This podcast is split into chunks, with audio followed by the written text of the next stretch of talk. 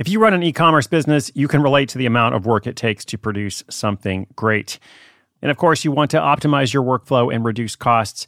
That's why I want to say a big thank you to our partner, ShipStation, and perhaps introduce you to them as well. If you are not familiar with ShipStation, they've been supporting Side Hustle School for years. They have helped so many of our listeners make things much easier, automate their shipping tasks, help them scale their business, and also, this is not a small thing, save thousands on shipping with industry leading carrier discounts. ShipStation is the innovative tool that helps turn your shipping challenges into opportunities for growth. Go to shipstation.com and use code HUSTLE to sign up for your free 60 day trial. 60 days free. ShipStation.com, code HUSTLE. When you need mealtime inspiration, it's worth shopping Kroger, where you'll find over 30,000 mouthwatering choices that excite your inner foodie. And no matter what tasty choice you make, you'll enjoy our everyday low prices, plus extra ways to save, like digital coupons worth over $600 each week. You can also save up to $1 off per gallon at the pump with fuel points. More savings and more inspiring flavors make shopping Kroger worth it every time. Kroger, fresh for everyone. Fuel restrictions apply.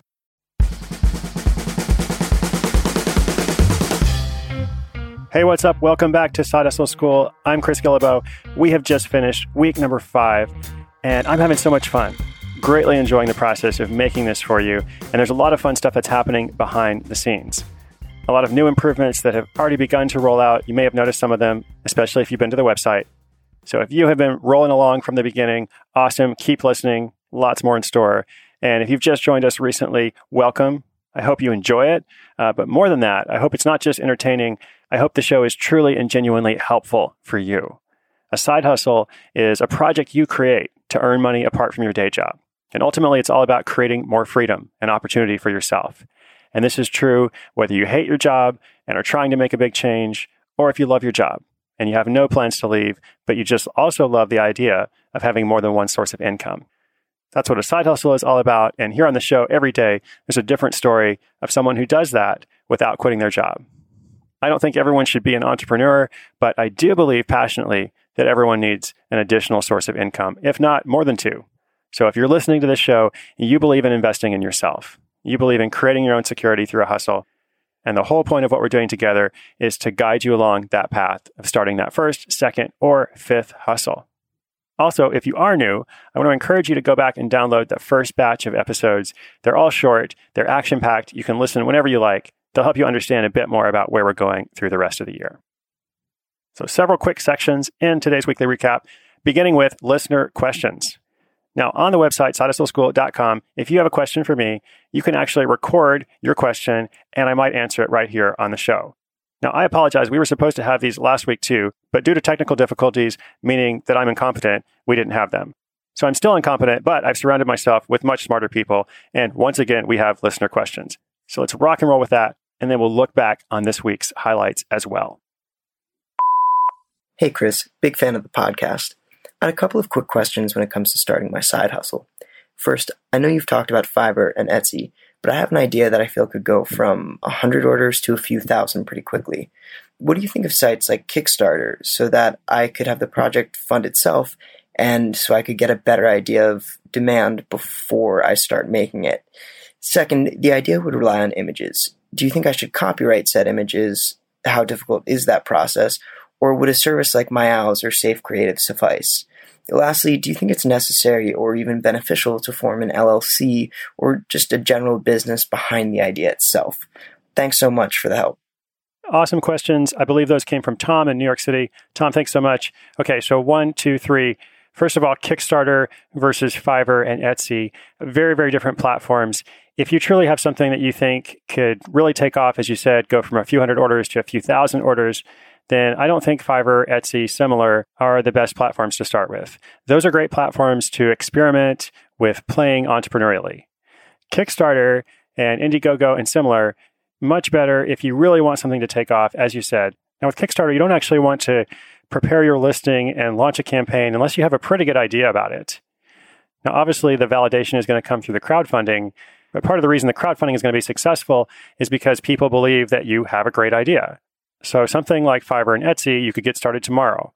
Something like Kickstarter, you actually want to invest a, a lot of time in putting together that campaign to tell the best possible story, to really think through the logistics of how people will get their items and when.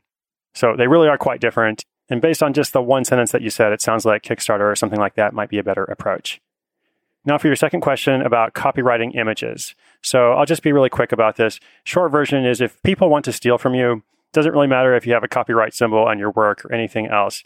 You're going to run into that issue one way or another, especially if your project really takes off and becomes popular. So you mentioned a resource, I believe, called Safe Creative, which I'll link up in the show notes. Yes, the short version is I think something like that would totally suffice, at least in the early stages. And lastly, you ask about forming an LLC. I've actually been getting a lot of questions about this, so we might do a longer show on it. I am most certainly not a lawyer, but again, let's make a distinction between experimenting, playing around with a site like Fiverr, and going a bit bigger with something you're truly trying to scale. When you're just playing around with Fiverr, you don't really need to incorporate or do anything like that. A sole proprietorship is usually totally fine. If you are trying to build something a bit bigger, sometimes it is good to have a bit more legal protection. And in a lot of places, it's actually not expensive at all to form an LLC. I just checked in my home state of Oregon, it's about $100. So, again, if we're talking about a project that can go thousands of sales, might as well spend the $100 just to have that structure in the beginning. Hey, Chris. My name is Jenna, and I'm calling from Seattle, Washington. I've loved listening to your podcast and consider myself one of your students. I'm constantly coming up with ideas or business models that I think would be valid side hustles, but where I often hit a roadblock is in the development. Without computer science and coding knowledge, how does someone really hit the ground running to establish proof of concept when you need a sophisticated website, API capabilities, or an app to move forward? I've poked around freelancing sites, but it can be difficult to narrow down candidates or find someone passionate about your idea. Do you have any advice? Jenna, thanks so much. Great question. So, my first response is kind of a question to you, and I don't know the answer. It could very well be yes or no. But the question is do you really need that sophisticated website? And do you really need those API capabilities for what your project entails? So, if the answer is no, if there's any way at all to start your project with a more simple site that doesn't rely so much on technology, then that sounds better. However, it's kind of like Tom's project. Maybe your idea actually does require a sophisticated website. So if it does, somehow you're going to need a sophisticated developer. And sites like Upwork.com, which I'll also link up in the show notes, uh, and similar can be good. Uh, but for stuff like that, you really need to know exactly what you want and be very specific about it. So if this project is more than just a short term side hustle to make some money, if it is something you're trying to build for the long term, then one way or another, you're going to have to partner with someone uh, or find someone who has that kind of expertise to help you along. And there are different ways to do that, just as there are many different kinds of side hustles. Thanks a lot, Jenna. Thank you, Tom. I'm so glad you guys are listening.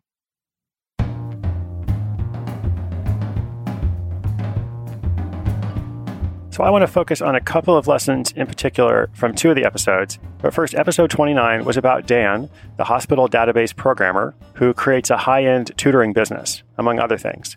Now, in that episode, a number of people wrote to ask me for the link to the platform he uses. I said it in that episode, but I probably said it too quickly. So it's wyzant.com, W Y Z A N T.com, or W Y Z A N T.com. And that was linked up in the show notes. So if you go to sidehustleschool.com, you can see notes for every episode, usually including links to anything that I mention. Now, as I said, we're making some improvements. We're actually improving the show notes to expand them even further. Uh, so sometime in the next week or so, if you haven't been to the site recently, check back and you can see even more info. I want to talk a bit more about episode 30, which was the Ohio IT director who has earned more than $31,000 setting up website hosting accounts. Now, in this episode, I began to talk a little bit about finding your ideal customer and thinking really clearly about who you're trying to serve. And as part of that, I think it's really important to breathe life and personality into your hustle, especially your website or anywhere that you talk about what you're ultimately selling. I think a lot of people have the mistaken belief that if they're selling something, it needs to be super professional, nothing personal, like a clear separation of, of church and state. And that's really not true, at least for most hustles. So in this example, Shannon, that Ohio IT director, her website lists her professional qualifications, of course. It shows her portfolio, of course, but that's not all. If you go to her About page, which is really well designed, you can learn all sorts of other facts about her. You can learn her favorite Taylor Swift song, how she goes to the gym to work off her weekend Miller Lite habit, and how she felt when she got her first client. So if you go to that and you're an outsider, you might think, whoa, you know, too much information. Who cares about this stuff? But that's exactly the point. Not everyone cares, but her ideal customers do. So please do not be afraid to show a bit more of yourself because people who are interested in learning about what you have to offer are probably interested in learning about you as well. Episode 31 was that trip to the ballpark that inspired a unique fashion item, a couple who began manufacturing baseball themed sweaters. Now, a few days ago, I had our first extended cut, which, if you haven't had a chance to listen to, you may want to go and check out. It's a bit of a different format than the daily story. And in that episode, I talked about the power of observation and how many hustles come about not through extensive validation, not through any kind of quantitative measurement, but simply by paying attention. And this is a supreme example of that. Who would have ever thought that making a sweater that looks like a baseball is a good idea? First of all, that's just kind of hard to imagine. And second of all, there's really no way to validate that without actually doing it. So, one of the principles of Hustle School is that actionable ideas are everywhere. You just have to learn to pay attention, and that's a learned skill. Now, episode 32 uh, was probably the most popular of the whole week. Make $4,000 a month renting out cars you don't own. Got a lot of emails from people about that. I also heard from a lot of people who are signing up for Turo.com. And Turo is not a partner of the site, by the way. Uh, I just loved how Tassir used this platform to get really creative. So if you sign up at Turo or one of the other services that does something similar and you start leasing out a bunch of cars, let me know how it goes. And one really important point about this this is part of the sharing economy, just like Uber or Lyft or TaskRabbit or similar. But there's something about it that's very, very different from all those other services. And what's different is you can make money when you're not actually doing something. And that is key. That's what I'm trying to encourage you to do with Side Hustle School, not just get another part time job. And driving for a rideshare company is a great starter level hustle. It's a great entry point, but you're really not creating any kind of asset. And you have to be present the entire time to get paid. So that's why what Tassir has done is so creative. He is using the sharing economy. It definitely takes work, but a lot of the money that he earns, he earns while he's asleep or while he's at his day job or while doing something totally different. So that is, of course, wonderful. And the next two episodes were both about artists, but uh, in a very different way. So, episode 33 was about the GE engineer who sells handcrafted slate artwork to all 50 states and a number of countries now as well. And as I said in that episode, the best thing about it for him was being able to say no thank you to his employer when they asked him to relocate. Now, he still liked his day job. He offered to continue in it, but he wasn't willing to move himself across the country. And because he had the side hustle that was bringing in significant income and had potential to bring in even more, that's what gave him the freedom to be able to say no. So I like that. And then in yesterday's episode, it was about the Seattle real estate consultant who fills apartment buildings with original artwork. And there it was really fun to see a mashup of skills, to see someone who was skilled in two different industries, real estate and art, find a way to bring them together, which is another common and potentially lucrative theme of side hustles. If you can kind of bring different worlds together and do something that hasn't been done before, or connect people or connect resources, like what you heard about yesterday, then you can truly create something that is both different and profitable. Well, I could say a lot more about all those things, but we have seven new episodes coming up next week. And I believe four of them, in fact, focus on services as opposed to products. Doesn't mean that a service is always better than a product. We'll talk about that. But I wanted to give you several examples in a row of people who found a way to make something or teach something. So, for example, uh, tomorrow you'll hear all about a woman who creates a six figure hustle in the field of fitness pole dancing. That's right, fitness pole dancing. So, if you're not familiar with that field, you're going to hear about it tomorrow. Several other fun things, of course, as well as, as I mentioned, some more stuff we're building out as people listen and engage with the show.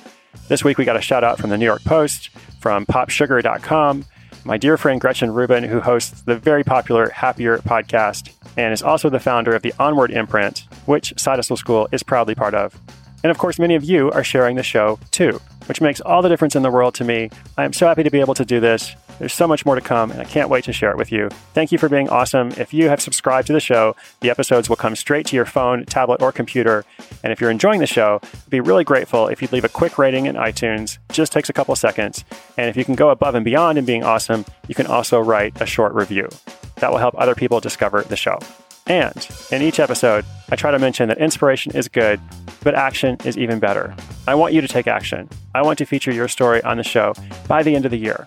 So I look forward to hearing about your hustle, and I hope to see you tomorrow, every day next week, with more stories and actionable ideas. I'm Chris Guillebeau. This is Side Hustle School.